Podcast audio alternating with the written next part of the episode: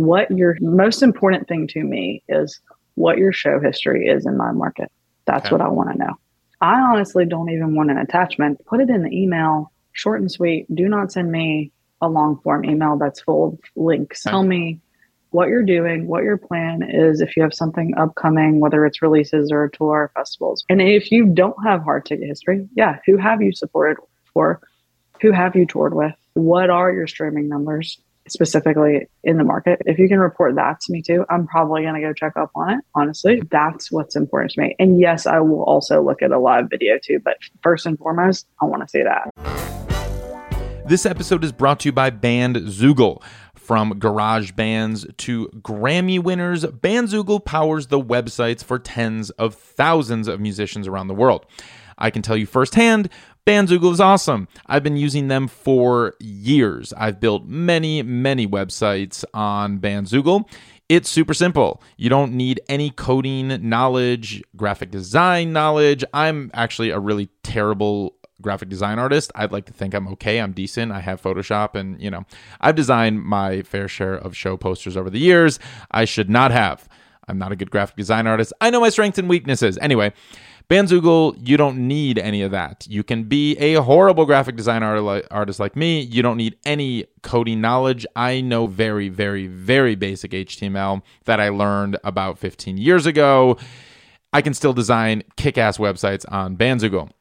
They also have a bunch of other cool features like a way to create an EPK. You can host and create your custom domain name. There's tools to sell your music and merch. It's all commission free. There's a mailing list. There's social media integrations. They have a crowdfunding feature, which is very new and very cool. They have a subscription service, kind of like Patreon. Also, all commission free. If you want to try out Bandzoogle, you can go to bandzoogle.com. Use the code ARI, that's just A R I, my name, Ari, for 15% off the first year of any subscription, but you get a 30 day free trial to just give it a go. Try it out.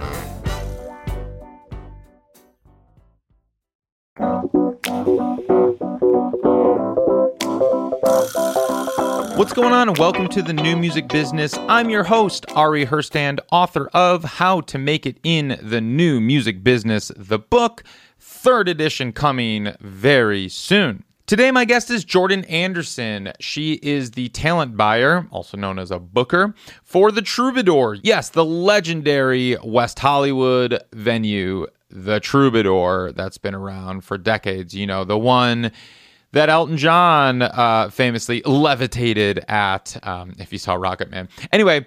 Uh, I love this room. I love this venue. It is one of my favorite venues in the world. It is a place that I've seen so many of my favorite shows at. It was a real treat to to chat with Jordan and hear about her booking process and uh, how she goes about talent buying in this historic room. We get into everything from how deals are structured to how she likes to be pitched, sample emails, exactly uh, what she likes to, to see from agents and managers and artists. Um, how to get local support if you want to be a, a local support, uh, her philosophy around booking, and just where the landscape is at kind of post COVID, if we can call it that at this point, and and kind of buyer behaviors and and when shows are selling, how they're selling, philosophy around uh, merch cuts, venues taking a uh, percentage of, of bands' merch. We even get in, into pay to play and uh, all of that. So it's a fascinating conversation. It was a real treat to to chat with her. I know you're going to enjoy this one. If you like live music and you're in the live music space. And even if you don't, it's very fascinating. As always, please find all of us that make the show happen at Ari's Take on Instagram, TikTok, and Twitter. You can find me at Ari Herstand on Instagram and Twitter. Find the Troubadour on Instagram, Twitter, and if I heard correctly, I believe now TikTok. So you can you can check them out there. And you can find Jordan on Instagram. That's Insta Jans J A N D S and uh, tag her and tell her you, you dug the episode. Visit aristake.com. Get on that email list. That's where you're going to find the most relevant, up to date information all about the new music business. We send out emails there uh, once in a while, fairly regularly. We'll let you know when there's new episodes out. But subscribe to the show. Just actually right now just click the pause button. Just pause it and, and, hit that subscribe or hit that follow button so you get all of our future episodes in your feed. And if you could while the episode's paused leave a five star review on spotify and apple podcasts. If you're digging the show if you've listened to a few and you, you haven't left us a, a review that would be awesome. If you want us to keep doing this, uh, let us know. And if you're on YouTube, feel free to give us a comment. And I, I love reading those comments. I try to get back to everyone that I can. All right, let's kick into the show. Jordan Anderson, welcome to the show. Hi, how's it going? Hi, good.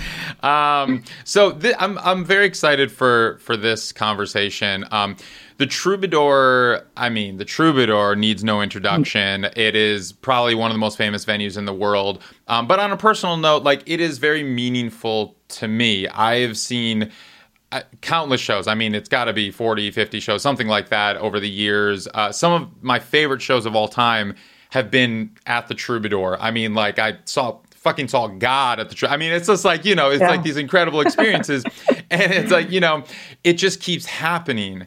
And, you know, I think for people that don't go to as many shows, they might, you know, have a, a magical experience at a show one time somewhere, whatever and they're like, "Oh, it's sure. that band that's so awesome," or whatever, or you know. And I, by going to so many shows and playing so many shows myself, like I, you know, venues got to feel, you know, it, there's so much that goes into making a show uh, special. Now, why is the Troubadour so special? Well, it's the wood walls. Sorry. No. Okay. um, I mean, honestly, like everyone knows. I mean, most people know who stepped foot in there, right? We have Elton John who started there. You have mm-hmm. the Laurel Canyon sound artist who started there, and then you have the '80s um, with the hair metal, um, uh-huh. and then everything that's come since. And I think you feel that right when you walk in the room. Mm. And then you look at the walls, at the memorabilia that's on the walls, and then you're quickly reminded, you're like, holy shit, Mm. Wow. And I, even when I walk into that front bar, I find something new almost every time, and I'm there most nights. So, yeah, it's pretty crazy. And ironically, I had never seen a show at the Troubadour before I took the job. What? So, oh my god, isn't that like a prerequisite to booking right? the room? I mean, was the, I you know I know Amy Madrigali, who was your predecessor. Uh, yeah. I, I, know her real well, and and you know, um, tell me about that taking over because um, sure. you know I I know it was probably it was gosh it must have been what over COVID I think I, I think she said that a year like ago. Okay. Oh, a year ago. Yeah. So you're celebrating so, one year. Congratulations. Yeah, right. I just did. So I'm at a year and a month yesterday. Um, yeah. I started wow. tech. I technically announced I started, I guess, August 13th of 2021. Okay. Um, but yeah, so how that went down was Evan Bright, who's a good friend of mine, mm-hmm. um, is really good friends with Amy. Mm-hmm. And Evan called me one day, and I, I remember I just got done working out and I was in Nashville. I moved here from Nashville. I was there 8 mm-hmm. years. And I was actively actually looking to go back to AC Entertainment Live Nation, which is where I was pre pandemic. Um, okay. And he called me and he said, I know you got the dog and the yard and the girlfriend and the house, but would you ever move to LA to book the Troubadour? And I was like, what? And I was like, I mean, I'll take that call. I mean, shit, yeah, that's yeah. so unexpected. Um, moving to LA is not ever something that was on my radar, to be honest. Mm, um, wow. I thought I was in Nashville and that was my place, and that was almost going to be it, maybe. Um, but yep. LA just really was never on my radar. So, yeah, I took the call, talked to Christine, talked to Amy. Um, Christine I actually, is the manager. Christine is the manager or general manager and owner. Um, her father um, is the one who bought it from Doug Weston Got it. in the okay, 90s. Cool. Um, but yeah, so I actually turned it down at first because they needed someone here in two weeks. And I was like, wow. there's no way. I was like, I'm sorry, there's no way. And then yeah. Christine, I guess, ended up talking to Amy, and she was Amy was able to stick around a little longer. Cool. Um, and Christine called me back, and she was like, "If we can get you out here and on board, and I let you, you know, if you're able to work from Nashville for a month or however long you need, can we make this work? Mm. I was like, okay, sounds like it's meant to be. um, and yeah, that's what I did. I came out here, How about the everybody. convincing of the uh, the girlfriend and the dog to to make the You big know. to make the big move? uh, the dog was way more on board, and he's pretty I- happy out here, Sure. actually. Um, yeah. Um, anyway, yeah. So sure. met Amy. Amy and I are now good friends. I check in with her. You know, she's on hiatus in Europe at the moment, um, having Mhm. a great time. Yeah. Hit it off with Christine, and you know, it all ended up worked out. Working out. Those first two months were definitely tough. Um, moving Mm. to a completely different part of the country, taking a new Sure. job. Nobody really knows me out here or didn't know me personally. You know, so Yeah. it was a lot. And Yeah. coming out of COVID, where I really didn't work that much, so getting back into the groove of being on email every day. Mm. Ooh, Oh my was gosh. I, I imagine. And what were you doing? You said before that you were at Live Nation, or I thought I read like Live Nation, Yeah. EG. I guess it's all kind of So, a conglomerate. Yeah. So I had taken a job as a buyer with AC Entertainment in January of 2020.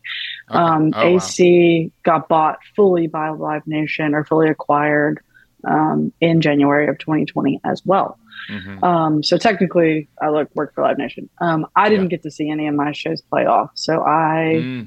was furloughed in May of 2020 and then officially Mm-hmm. laid off in January of 21. So I was doing some freelance booking and marketing in Nashville, Mm. and then again actively trying to get my job back and having those conversations before I got this call. So you had Um, done some talent buying uh, previously. Uh, that was kind of because I know you'd worked at a few. Well, yeah. Tell me, tell me a little bit of So, your history. yeah. Sure. So um, I'm from Mississippi, um, Tupelo, Elvis's birthplace, which you know Nice. works for what's going on right now around Sure. that. Right. Um, I went to the University of Georgia and was in the music business program there with David Barbe. Um, I worked for Widespread Panic when I was in college, and that's kind of what got me into. I want to be in live, you know. Mm, mhm. Um, seeing that band go and do their thing, um, I really respect them and what they do and how they do it. Um, and then I was moved to Nashville after I graduated, um, not really knowing anybody, and was Lenore Kinder's intern at AEG. oh, Um, okay. yeah, and that's kind of what led me into okay, I think I want to be in this space and promoter world. Um, so I was the buying and marketing intern there, Mm. and then they didn't have an opening, so I became the marketing director at Marathon Music Works and Exit In. Okay. So I was a marketer before I was a buyer. So marketing Exited director the, the there. music venue in Nashville. Yeah, yeah, Yeah. The- yeah. So I moved to Nashville straight out of college. hmm Um, so yeah, marketer there for a few years, and then went back to AEG and was the marketing manager turned eventually marketing director, basically, um, with Lenore Kinder, Ali Harnell, Dustin Turner, hmm um, which all of those people are now somewhere else, um, but had an amazing time in that office. Um, What but is Lenore kind of, go Mhm. ahead. Oh no, go for it. I was gonna say Lenore kind of helped groom me a little bit into Mm. becoming a buyer. I actually booked my first show when I was still the marketer at Marathon and Exit In um, in Mhm. 2016. It was Rainbow Kitten Surprise before they actually took off. Cool. Um, show sold out, um, and that really put that spark in me of like, oh yeah, Cool. this is what I want to do. Oh, nice. Yeah. So, Yeah. right. Tell me what a, a marketing manager, marketing director does at a promotion, at a, at a promoter like a, AEG. Sure. So I was in charge of marketing eventually all of the shows, but at first I was doing clubs and theaters and then moved Wow. into absolutely everything. So Okay. stadiums, arenas, down to the clubs. Um, and Mm. we had the Southeast region. So I was doing Tennessee, Alabama, Georgia, Louisville. Um, Wow. but mainly our main market was obviously Nashville. Um, yeah. And would and would you be working with uh, the artists management on uh, kind of collaborating on promoting the shows, or would you primarily did you have just your strategy of okay, we do you know these ad buys, we work Mhm. on you know this kind of uh, marketing, or t- kind of step me through that how how you go about marketing such big shows. totally depends on the show obviously and your budget right and Mhm. then whether you're talking to management or just the agency is kind of the artist's discretion or what they prefer right every Okay. Every act's different with that um, Sure. most of the bigger shows you're just talking to the agencies The and agents, running sure. everything through them Mhm. um, but yeah on a big show um, i actually got to work on the elton john tour that's wrapping up right now wow. Cool. because it started five years ago or four Right. years ago Right, at this point. Um, yeah. yeah. So, you know, those are no brainer, right? They're going to sell Sure. out. But Yes. it's kind of just making sure there's awareness that he's coming. So placing Mhm. radio, placing TV, placing billboard, placing, Mm. you know, snipes, Mhm. whatever it may be. Um, yeah, I was in charge of that um, and had a digital marketer work that worked under me and an assistant too. So we had a good, solid team um, Nice. doing everything. Awesome. So let's uh, kind of taking it back to the Troubadour now. Um, you know, it's a what a 550 cap room. Is that right? 500. Yeah. 500. Okay, 500 Mhm. cap room. Um, so it's a it's a totally different philosophy than a lot of these rooms that AEG was probably managing that, that you're working with. I mean, I guess the exit in is is a similar size, or what's the For cap? sure. Yeah, Yeah. it's actually the, well, at the time it was that I marketed it, it was the exact same. Cool. So you're trying to do a lot with a little. right. exactly. I mean, Mhm. you know, it's. I I think the Troubadour has uh, the benefit of the legacy, the history, the name recognition, and just kind of it's a room that every artist wants to play, and every music fan wants to go to. So I, I think you kind of have that on your side. Whereas, like when I talk to other buyers or promoters at similar sized clubs or even slightly bigger, you know, they don't necessarily have that on their side. Like I was just speaking with Paul Bacher, um, who does Brooklyn Bowl, Philly, and uh, and Brooklyn. Um, you know, and, and summers is much slower for them. And I mean, it's slower across the board because you have festivals and you have, you know, uh, radius clauses where bands aren't allowed to play venues Right. uh, within a certain radius outside of the festival. But it seems like the Troubadour is always kicking and always doing great shows and always, you know, having shows that are um, packed and sold out. And so I, I feel like you kind of have that going for you. But at the same time, like, I'm curious, you know, what is your philosophy when it comes to who you're going to to book? Sure. Um, you're definitely right, but also it's not that simple anymore, right? Okay. Um, yeah, I think we're still not back to being as busy as we were before COVID, you know? Um, so while that does happen and you do see it happen because of the name 1000%, we still have to market our shows. Um, Sure. especially with the amount of traffic that's happening right now due to COVID and just Mm. everybody's touring. Everybody's touring. So- Mm, My philosophy at the moment is, is just keep it in front of people. Whatever that means, we need to keep it in front of people because they will forget because they're you're getting so much thrown at you right now. Yeah. And you can only spend you can only be so many places and you can only spend so much money, right? right, right. on shows. Um, so, yeah, going back to what you said on philosophy of booking, I mean, Mhm. I mostly book directly with agents, and yes, I'm mostly being outreach too. But I still have we still have those slow summer months too, so I still have to sometimes do my own outreach or go find that local band that needs to fill a date for me um, Mm. in the summer, which happens. Which you know, it's hard to say this is the standard at the Troubadour because we're coming off of a time that just doesn't make sense, and things still Yeah, feel yeah. like they don't make sense. Um, sure. so it's hard to say like this is how it works, but this is how it's worked this Mm. year. Yeah. Um, so yeah, and every show hasn't sold out, and they don't, and they won't. Um, I had a show last night that didn't sell out. It was Mhm. still great. Still happy to have them. Yeah. But as far as like having that turnkey situation where we're just cranking them out and going, I don't think it's the same as it was. Um, So let, let's talk about that a little bit because I'm I'm curious, uh, right? What the conversations are in the talent buying community um, of where we're at right now. You know, end of summer, coming into fall, 2022. Uh, would like to think things are back to normal or starting to get back to normal, but you said they're not. And and do you feel like this is a new normal, or do you feel like we're still um, clawing our way back to what hopefully will be what we were pre-pandemic? The answer is I'm really not sure if we'll ever get back to how we were pre-pandemic or not for a while. I mean, obviously the economy plays into that, and we don't have to go down that path. But Sure. I don't think people are drinking like they used to. I don't think people are going out like they used to, or staying out as late as they used to. Hmm. I also think we all saw um, our drop counts or where people had bought tickets for shows that were rescheduled and ultimately they just decided not to show up because that $20 wow. was like, eh, I'd rather stay home. It's not worth me going across town.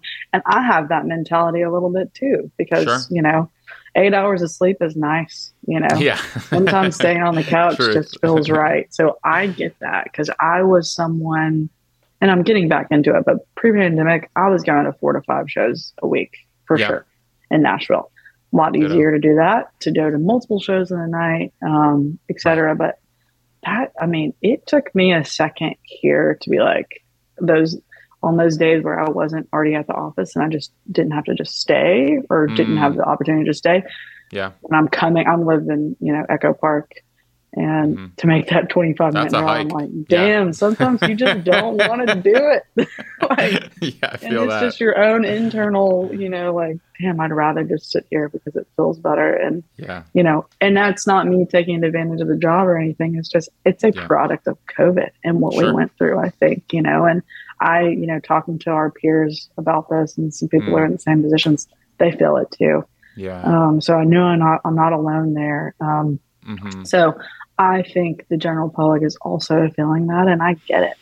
Yes. Um, I we had a show this week though that my book Christine said to me. She said, "This feels like what it used to, wow. where it was Tuesday night show, sold out show. Everybody stayed after. I mean, I left. I think close to eleven thirty, and people. The bar was still slammed. The front bar was still slammed, and I haven't seen that happen yet. Wow. So I think that's a good sign. But, yep. you know, for us, because obviously, as you know, the majority of our money is made on the floor, if not all. Yep.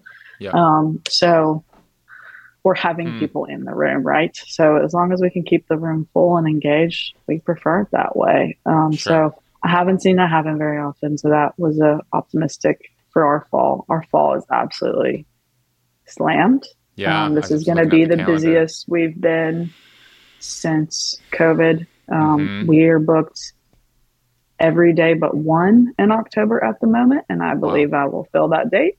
Yep. Um, and basically, we're booked every day end of September through mid December. Wow, um, incredible! Every single day. Yeah, yeah, and that feels awesome. Yeah, yeah. Um, are you also seeing with just kind of the buyer behaviors and the fan behaviors um, a difference in when shows uh, sell out or or if they sell out or when people are actually making the decision to buy tickets has that gotten has sure. that, that lead time gotten a lot shorter you know i have i've had this conversation a lot in the past couple of weeks because it's so unpredictable the mm. only genre that i will put a blanket statement on at the moment is mm. pop is selling pop is selling like crazy, hmm. whether that's on the front end and selling out or closing out in the last two weeks. Hmm. That's what's selling the most for us at the moment overall.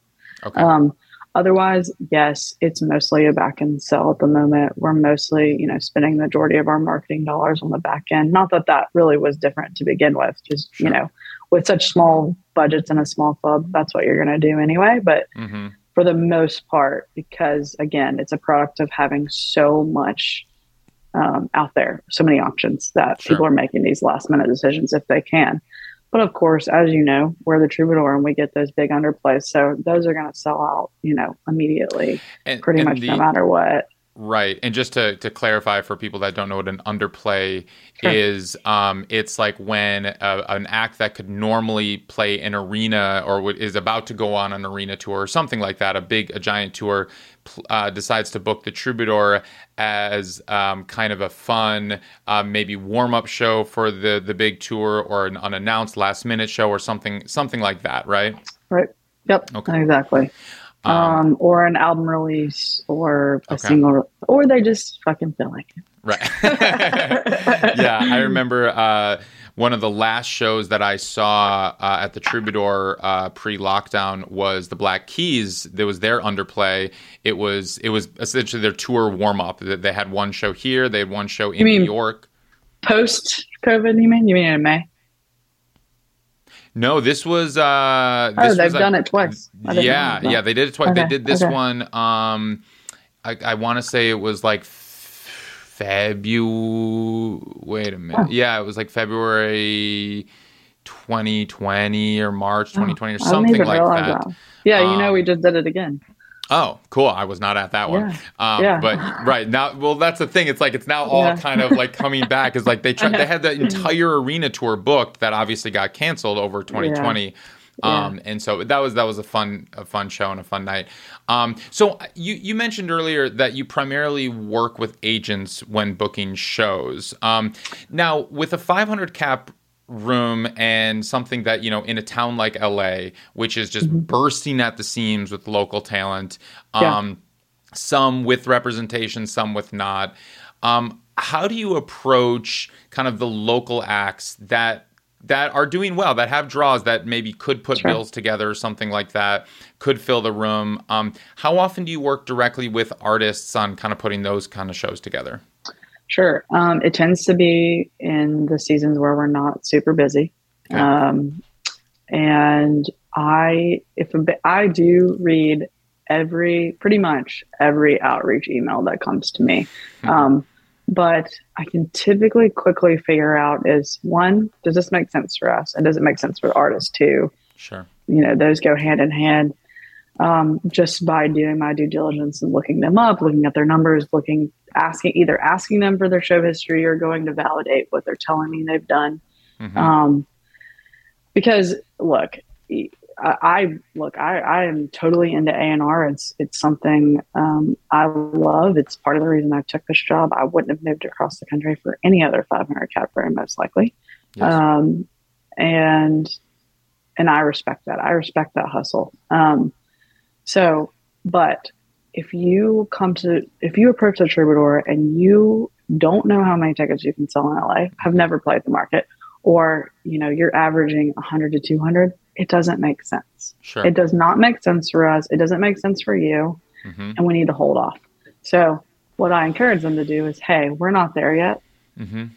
Please go play a small room and keep me updated, mm-hmm. um, and report back. And when you get mm-hmm. there, you know, let's look at it. Otherwise, I'm going to keep you on a short list for local sport acts because I do get asked that and I do submit mm. very weekly, you know. So there is that.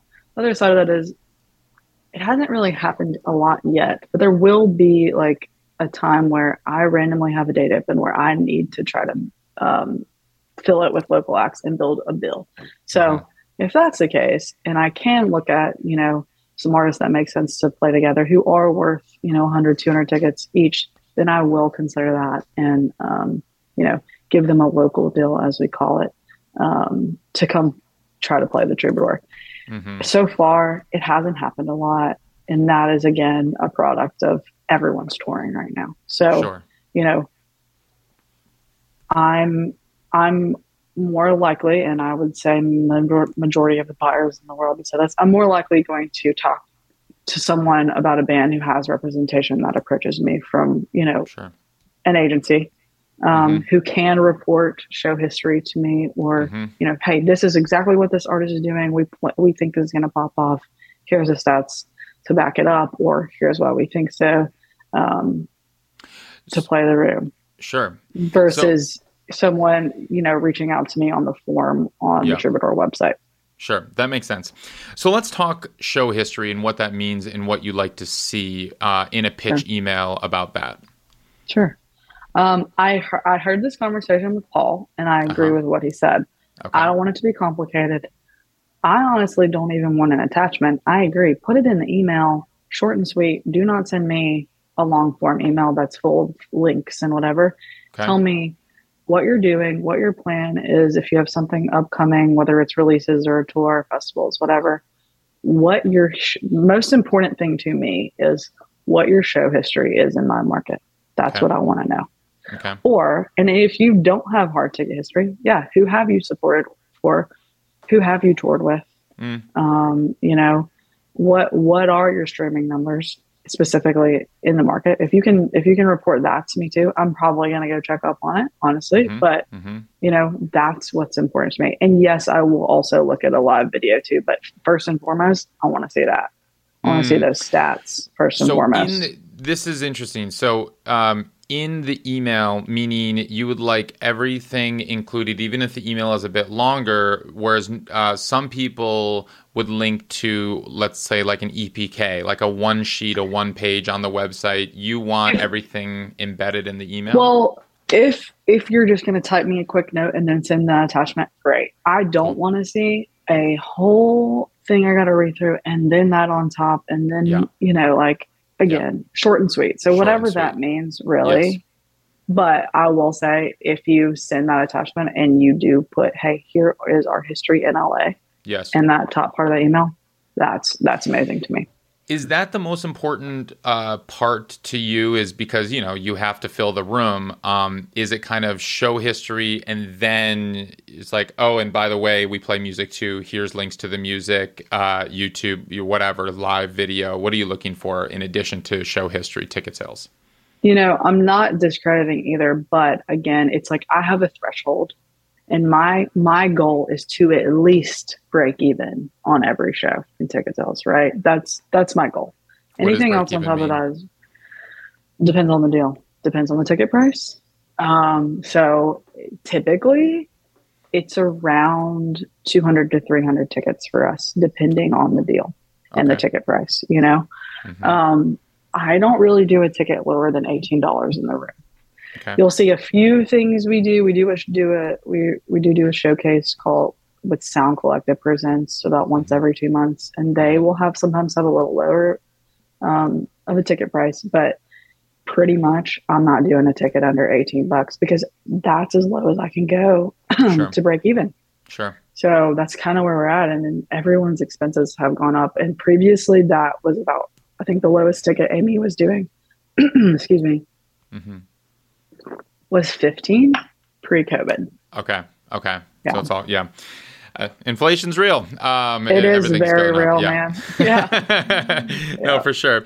Um, okay, so I mean, and that's that's helpful. Um, but you also mentioned um, you sometimes put on local support, and mm-hmm. you know, I think there's a lot of artists out there that would like to be considered for local support. What what is that perfect pitch email to you from an artist? Like, how should you be approached if they sure. want to be local support?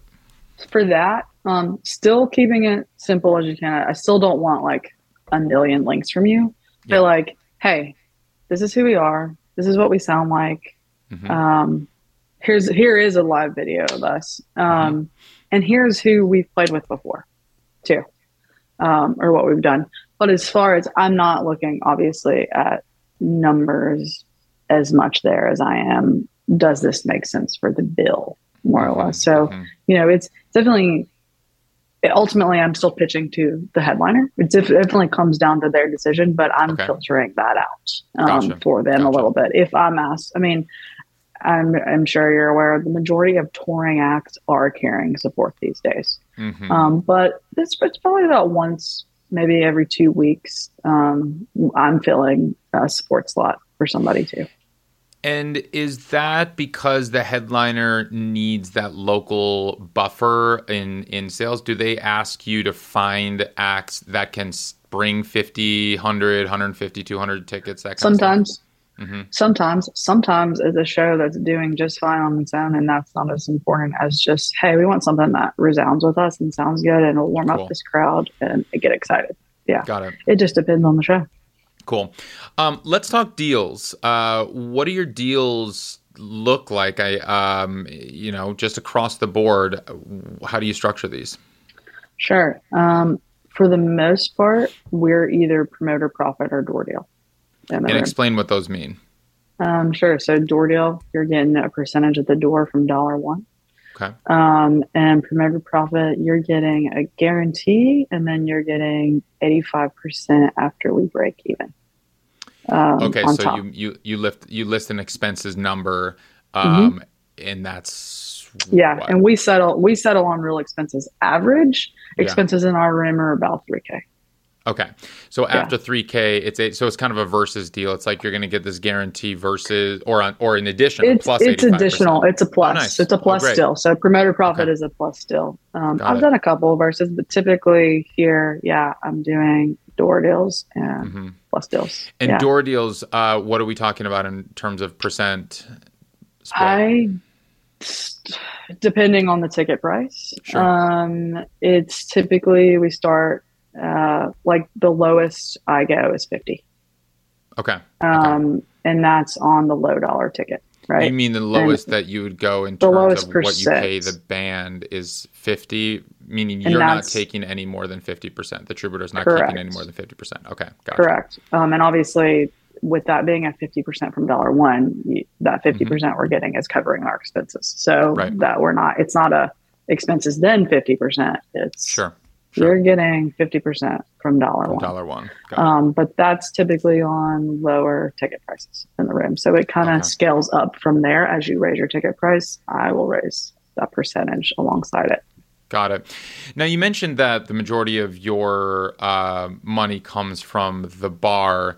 So mm. is kind of you know that break even and, and looking at kind of where you're going to make the numbers work in terms of ticket sales or or that is that just kind of like you want to cover the nut and then it's essentially like profit is is bar and then so you can kind of like you know the venue needs to stay open and so that's kind mm-hmm. of where that that money comes from yeah, exactly. So cool. obviously, I'm based on the type of show it is and the crowd they're bringing. You mm-hmm. know that I'm paying attention to that with what type of deal you're getting to. Um, mm-hmm. Um, it is definitely uh, related yeah. um, and correlated. So okay, yeah, um, cool. So you know the Troubadour um, is an independent venue. It's not owned by Live Nation. It's not owned by AEG. It's not owned by Golden Voice. I mean, it's hard to find an, an indie venue in LA these days. I mean, you know, Golden Voice uh, has so many. They they have the Roxy, they have the Fonda, they have the El Rey. Um, Live Nation's got the Echo now. Um, you know, as an independent venue, um, I guess give me some of the, the pros and cons of being an independent venue. Real quick, I want to let you know about Too Lost. Too Lost is a new distribution company to the space, and let me tell you, I am very impressed with them. I, I got a full deep dive demo with the founder, and yeah, they're very innovative. And when you come into the distribution space at this stage with how crowded it is, you better be innovative, and they are. Yes, they will get your music out to Spotify, Apple Music, all the places, plus 450 other outlets around the world. They do not take a commission. This is why 300,000 artists and labels have already used them. They've already distributed 7 million songs. They offer payment splitting and they don't charge your collaborators for this service for the payment splitting. They will just pay your collaborators directly for free. They have publishing administration with BMG, so you know it's legit. A lot of distributors have have fallen into trouble with using some other uh, less than legit pub admin services. Well, Too Lost is partnered with BMG. You know it's legit. They offer instant royalty advances. Uh, this is something that's very cool. And if you have historical streaming data and you need just a bulk payment up front, they can see how much your music has earned in the past. I'm like, all right, we think we know what you're going to earn in the next three years. Here's a check for a hundred grand or whatever it will be, and you can just click a button and get that distributed and um, into your account immediately. They do lyrics and credits distribution for free. They have a very innovative analytics platform where, yes, you will see real time analytics for Spotify, Apple Music, but also Pandora Deezer, SoundCloud, and Peloton. They're the only ones that do Peloton. Uh, they also have a service where you can search the internet wherever your music is being used, and it will just show you a chart of everywhere, every TikTok video, everywhere, every YouTube video, everywhere your music is possibly being used. I- have never seen this before. That was very cool. They'll register you with SoundExchange, and they have a fraud prevention tool, and they're doing fraud prevention. So if you're worried about your music you know, getting a bot attack or something like that and getting ripped down, which we've seen is a big issue.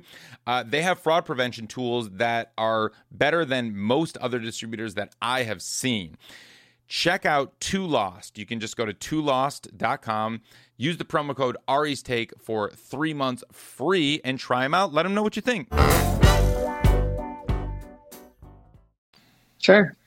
Um, one, I'm the only booker. There's nobody else. Um, and it is family owned and operated. So there's the pros and cons of that, but we're a very close knit group, tight group. I know everybody who works there. Um, mm-hmm. And we, you know, we get to hang out every day and that's a good time. Um, yeah, with us controlling ourselves, yeah, there's nobody telling us what to do, how to run the room, who to book, who to book with. Um, you know, I I don't have to, you know, for the most part, we're seeing this Switzerland between, we have good relationships with AEG and Live Nation. However, they don't come into the room.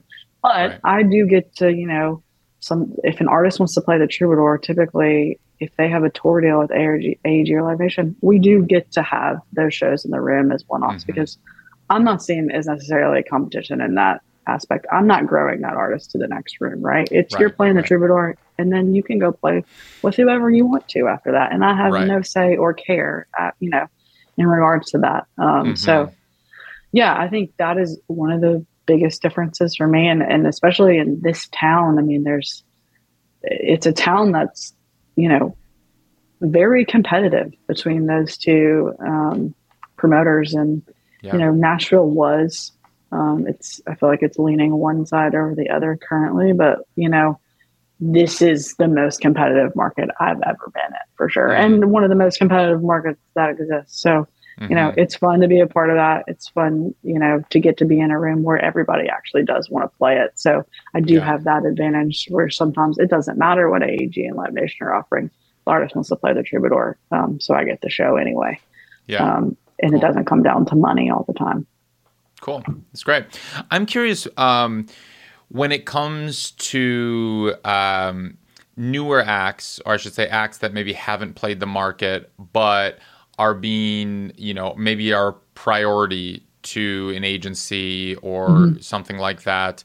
Um, mm-hmm. What you do to, I guess, uh, validate or protect yourself or sure. you know because i i think i've been hearing this a lot and i'm curious your take on this or if you've seen this um streaming numbers as as we know uh, are not always great indicators of ticket sales. Uh, I've heard horror stories of Spotify darlings who are, you know, we're talking tens of millions of streams, probably like million plus 2 million monthly listeners that are struggling to sell 30, 40 tickets a night.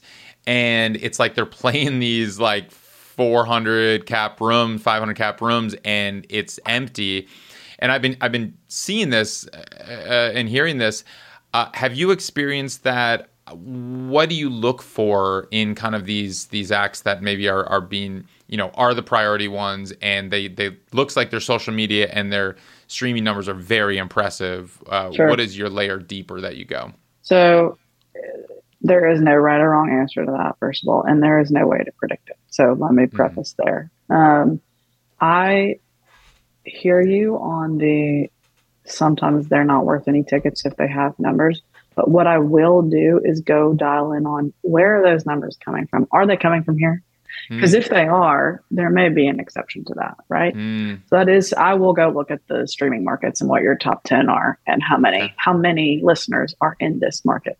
Because there are artists who exist that have millions of followers or streams, but they may only have a thousand people listening in LA right now.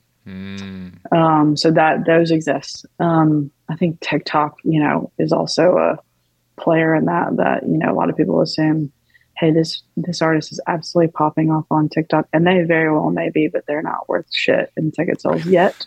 right. Maybe they will be, yeah. um, but they're not yet. So I will go look at is one, are they performing anywhere yet? Is this mm. their first show? Is, is this their first tour? Have they been support with anyone? Have they played this market? Mm. Um, and try to also go find what is their show like. So go try to go find some sort of live video of them performing too, just like. Mm-hmm like, even if there is nothing else to back this up besides their socials, like maybe they haven't even released music yet or not a lot. Mm-hmm, um, mm-hmm. Are people paying attention and engaging with them? And I'll go look at that too. Ultimately, it's also a gut feeling. How do I Mm. feel about this? I, I would like to say that I have great music taste. So, and do have, I'm pretty good about that gut feeling. I've been wrong 1000%, but uh, I'm more often right than I am Mm. wrong when it comes down to that. Um, Cool. Which maybe that's how I got here. I don't know. Um, but Cool. for Yeah. the most part, I will say there's not many cases that come my way that are in that position. Um, Okay. There are a few. And Gotcha. If I book something that the on sell shit and Mhm. we're seeing this be, like being a product of that, what can we do to change that? Mm. What can we do to push the show to the show and help this artist Mm. who we may believe can get there and just hasn't yet? Yeah. make this better. So the you know that's I will say being a marketer before I was a buyer Mm. that is that has helped me um, with communicating about shows, being able to dial in with my marketer and kind of hey this is what I would do this is what I think let's go this route and I I will pretty much every time get on a marketing call to dial in on something like that too um, So- to be a part of that conversation. Cool. And so let's talk a little bit about marketing. Uh, Mm-hmm. What do you do? What does the Troubadour do to help market the shows? Sure. So our budget is small. Um, it's pretty much less than a thousand dollars per show.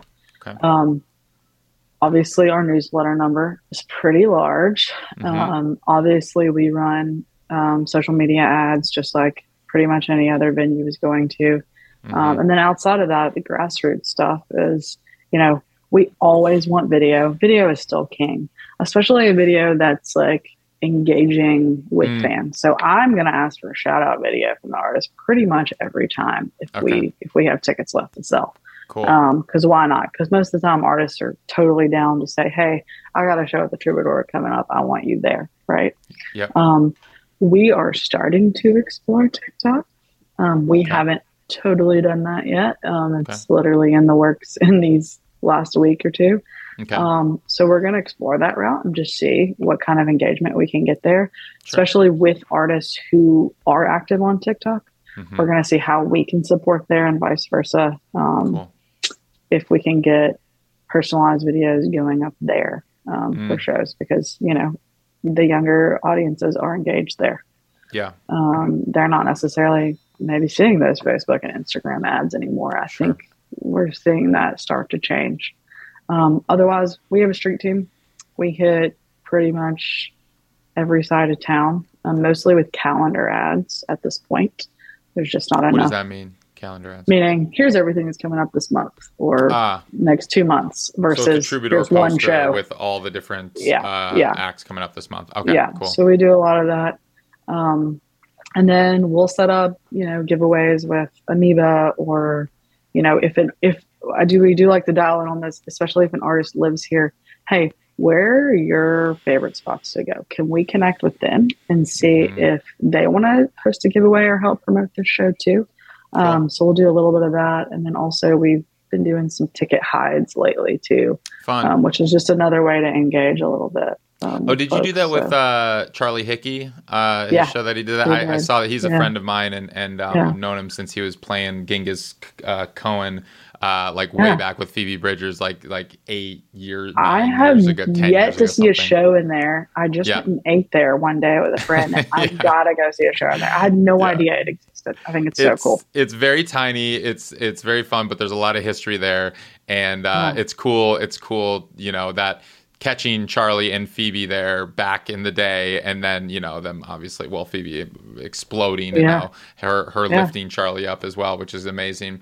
I'm Um, a I'm a big Phoebe stan. Um, and Oh, yeah. everything she touches, so I love it all.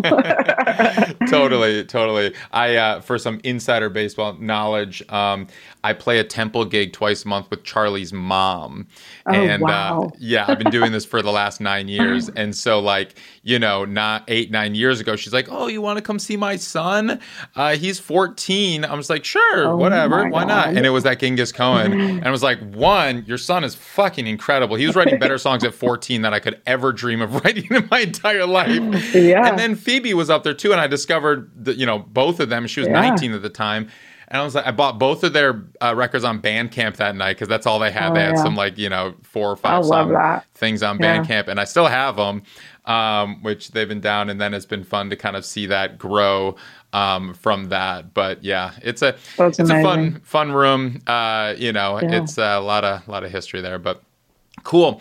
Um, so t- yeah, the ticket hides. Um, that's that's fun. That's uh, you know, it's it's something that uh, I, I feel like we we sometimes forget the out of home, the the physical marketing realm, and like some of these like scavenger hunty things, some of like outside the box creative marketing Yeah. tactics.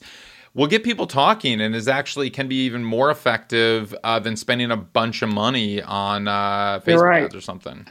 You're right. And, you know, we're constantly trying to think of more ideas like that to Mm-hmm. engage with and just, you know, and it's another content piece you can put posting about too. So it's just like it's all correlated. And um, obviously, there's an advantage here because so many artists that do play the room ultimately live in LA too. So Sure. that's helpful.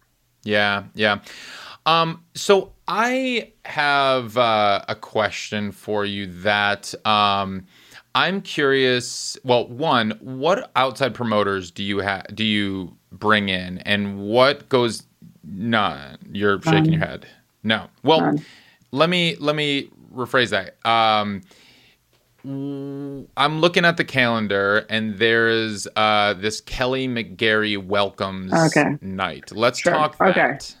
Sure. So that is a there are a couple there are a couple of Yeah. local people that the troubadour has long standing relationships with Mhm. that if we have a if we have a if we have a show if we have a date we need to help fill we will reach out to. Mhm. um and they have you know a relationship that exceeds me and they're close with the owners and they're the only people that they will allow to to help book the room outside of myself. Ah, um and that's it. But as far as proper promoters and promoter deals they do not happen in our room. Right. Okay, Yeah. that that's interesting. Yeah, because there, Yeah. you know, she falls into the category which has given the Sunset Strip and a lot of these legacy venues a challenging um uh name when I guess feeling when it comes to pay to play.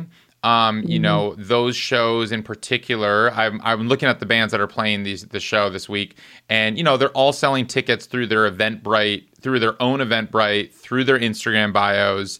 And I've like hit- I've investigated this in the past, and I've like DM'd with them and hit them up, and even like contacted Callie, and and it's kind of like this uh, it's like the pay to play. It's like you gotta you gotta sell a certain number of tickets, and then they're gonna you know if you're on the hook for that number of tickets, and it's like Kelly doing these deals and whatever, and like you know it was it's it's something that you know fortunately I hadn't really seen at the Troubadour, um, but I'd seen at the whiskey and the Viper and you Sure. know all of these other rooms that it's kind of like gave the strip it, it it took a turn and it was like the last 10 15 years um, it was kind of like, yeah, I'm not going to the whiskey anymore. I'm not going to go to the Viper room anymore. It's just become that where it's like, let me throw five bands on a night. They have nothing to do with each other.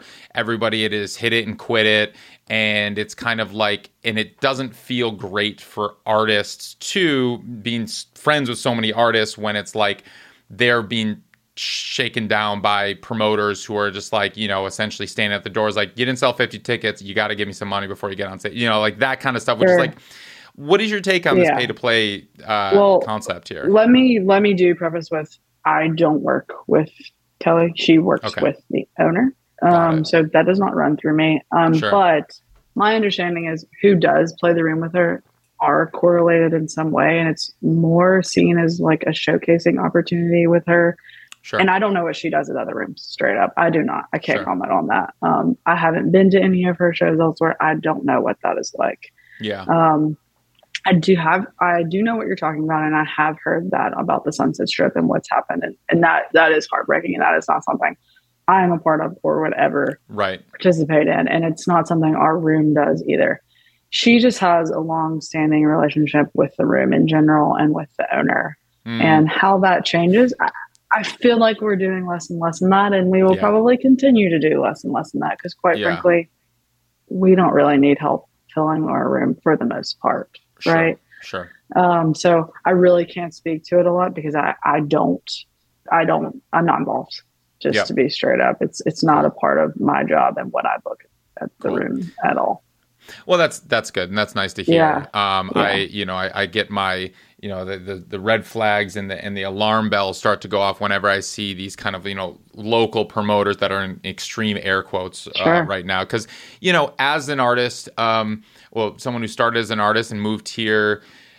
12 years ago uh, to LA and was getting hit up by every uh, quote unquote local promoter uh, who, you know, would pitch me, oh, you want to play this back in the day? You know, you want to Yeah. play the House of Blues? Yeah. You want to play the whiskey? You want to play the Viper Room? Well, here's the deal, man. Yeah. And it's like, oh, it's disgusting. And It's like, it's so sketchy. And like, every, you know, younger artist that just, is you know not that experienced is like oh my gosh i get to play the troubadour holy shit Right. yeah what like whatever you need from me thank you so much Yeah. oh my gosh you're amazing like yes i'll pay you every all the money in my bank account if i can step on that state you know and Right. it's like so I, it's very predatory and i've spent the better part of the last 10 years calling out a lot of these pay to play promoters on ari's take and on digital music news and like Yeah. you know i every legitimate promoter and talent buyer that i've ever Yeah. spoken to an We don't do that. no, no, you don't do that. And like, and and agents too, and and promoters. They I don't mean, put up with it. no. So it's like every artist that's listening to this right now is like, this is another opportunity for me to be like, yo, uh, you don't need to pay to play. If anyone approaches you, no matter what they call themselves, Yeah. no matter what venue they say they're booking, run the other way. Don't work with them because if you are worth those tickets, if you can sell those tickets Then that you can, can do it fill that room, th- exactly. Then yeah, you can do it I yourself. totally agree. I totally agree. And I, again, it, I, I, coming from Nashville, I didn't hear about that happening ever. So when I got here and started to hear about that a little bit, because I was like, oh, I want to go see the whiskey and I want to go see the Viper Room. And someone was like, honestly, it's not like it was. And this is what happens in there now. And I was like, yeah. what? Why? Yeah. And also, how are those people who are working in those rooms fulfilled knowing that that's what's happening at this point? Oof, I they are of a bygone era. Uh, but I've dealt with a lot of them, and I've you know gotten into it with a lot of them because like I you know I've built my reputation as someone who will call people out. I don't give a fuck. Like I'm Yeah. like if you are if you are taking advantage of artists, independent artists and musicians, and Yeah. you're pr- like preying on artists, like I will call you out and try to shut that down. Um, but like it's they are of a bygone era. A lot of them are washed up from the '80s. A lot of them, um, these you know, it's like that's the whiskey and the you know heyday was the '80s. Um, and granted, the, the history there is incredible. I mean, you know, the Doors and like it's from the '60s and '70s and like it's, but it is of a bygone era and it's kind of like it's the the philosophy is or why they're okay with it and and how they are able to you know come to terms with it is they just believe like this is just how it goes and how it is and you have to pay your dues. And i'm helping you showcase uh, and i'm helping you get into these rooms and i'm the gatekeeper and it's like there's it's too many other slimy. there's too many other opportunities elsewhere where you don't have to do that or i'd say you might even have more success as far as overall long term than totally. you go playing that one show because this person's pitching to you. Also if a person has to pitch to you like that i would say that's a red flag in itself Oh man, I should just show you some of these emails that these local artists get. It is incessant. It is nonstop of just like, you know, they send the dates like I could book you at this room and I could book you here and I got you here and this date is open for me and it's like it's nuts and Yeah. uh yeah, it is a very predatory practice um and uh, well but if you have one that advice. is related to my rare i welcome it I will I will pass challenge that situation All good. Um, so, well, um, let me see here. Oh, I'm curious uh, when it comes to um, the. Um, just a quick I, I was I saw this meme that went around Instagram and, and I guess it was just like this this statement about um, the uh, merch cut when it comes to you know that what is your slash the troubadours philosophy or model when it comes to taking a, a cut of the band's Sure. merch sales You know, this is something because of this, because I did read, you know, the story that went along this with that Mhm. meme and how it happened. And I do agree to an extent. We never take more than 15%. That's our standard. Okay. Um, Of every yeah. act that comes through. yeah. And we only take, we only take a merch cut on hard. I mean, on soft, not hard. Sorry. Like t-shirts, recorded. yes. recorded. no music. recorded at all. Uh-huh. Um, for us personally, um, I think it's tough because there are nights where that does mean something to us, where you're an act who is not bringing is bringing everyone under the age of 21 because we're an all ages room. Mm, All, all basically every show at the Troubadour is all ages. There might be one once in a blue moon, mhm, but for the most part, every show is all ages. mhm. So that merch cut can mean something to us where we're not making shit on the bar. Sure. So that is where it becomes a. mm, I still need that. I'm an independent room. No one's backing me Yeah. at all. Um, so that does help my bottom line. However, a promoter or a larger room where, or a room that's never going to have an all ages show, I do think that's an exception. And I have seen that exception made too.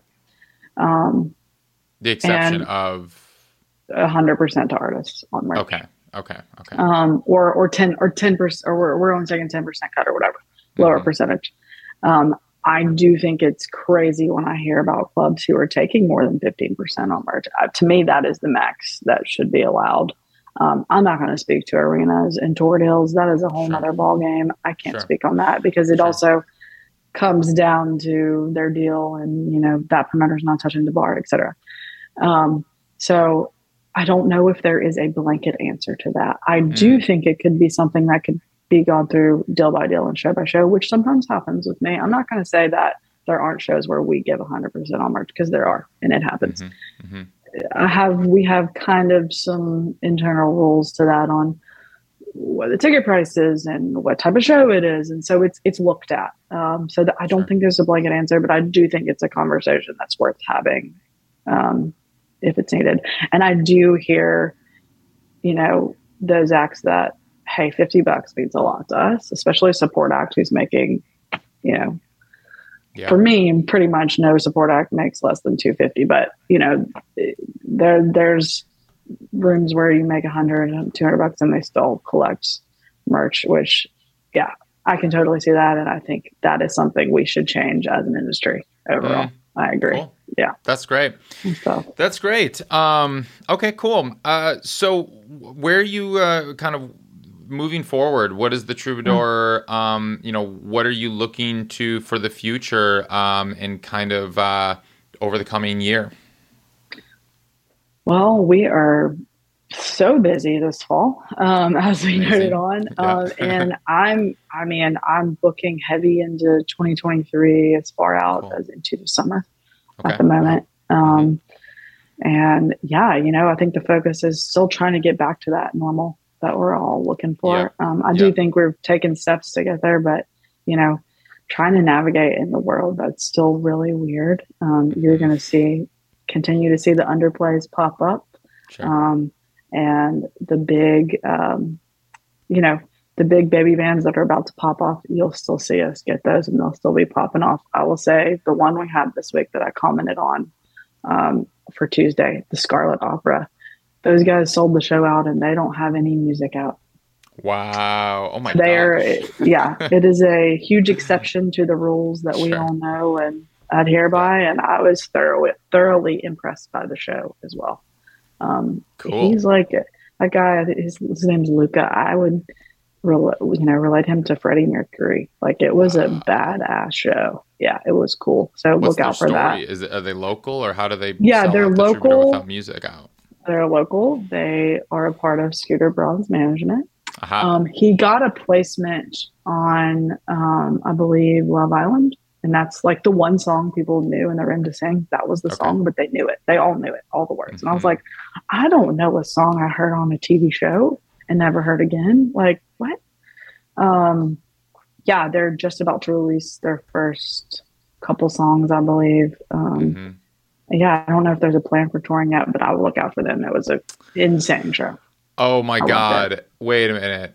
Okay, they've changed their name. This is funny. I know who you're talking about. You Okay. want to get you want to know something about Scarlet Opera and uh, Luca? I know he was in an older band, but th- apparently Yeah. this band is completely different. But It- yes. Okay, yeah, but I mean, he's a he's Yeah. an incredible, he's a f- Yeah. phenomenal uh, front front man.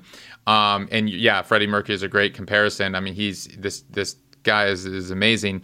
Um, I've, I actually saw him play the Troubadour. Um, with a different project, this is probably four years ago. I, w- I think I was on a bill with him maybe four or five years ago. But anyway, he used to be my barista at Starbucks. Uh, Oh my God, I love Luca. that. So every day I would go to Starbucks and he would give me coffee. So that's how we got to know each other.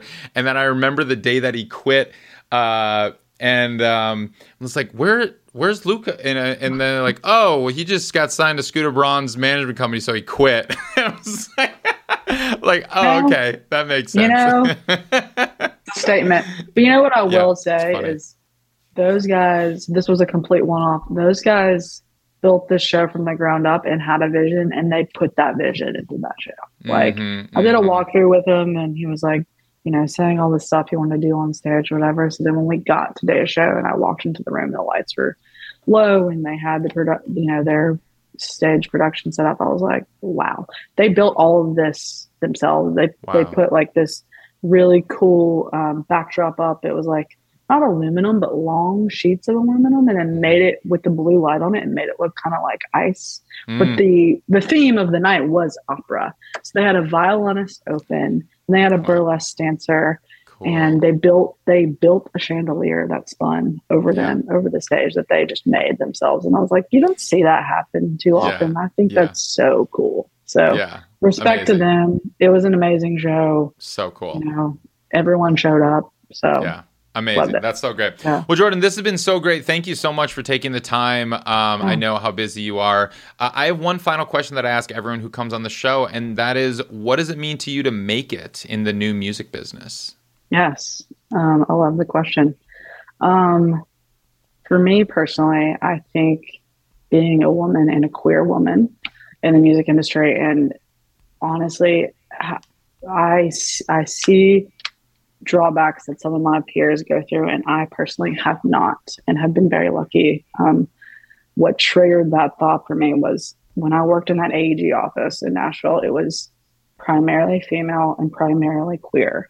And I was like, this is the music industry I want to be a part of. So seeing that pan out and continue happen is fucking awesome to me. And also, you know, getting to where I am now, um, it feels great. It feels awesome. I still get that feeling in the pit of my stomach when I see a show like Tuesday play off and get excited. And that's what success means to me for sure. Incredible.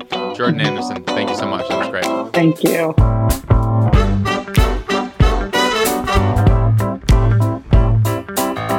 Today's episode was edited by Maxton Hunter, theme music by Brassroots District, and produced by all the great people at Ari's Take. And once again, quick shout out to my partner, Band Zoogle.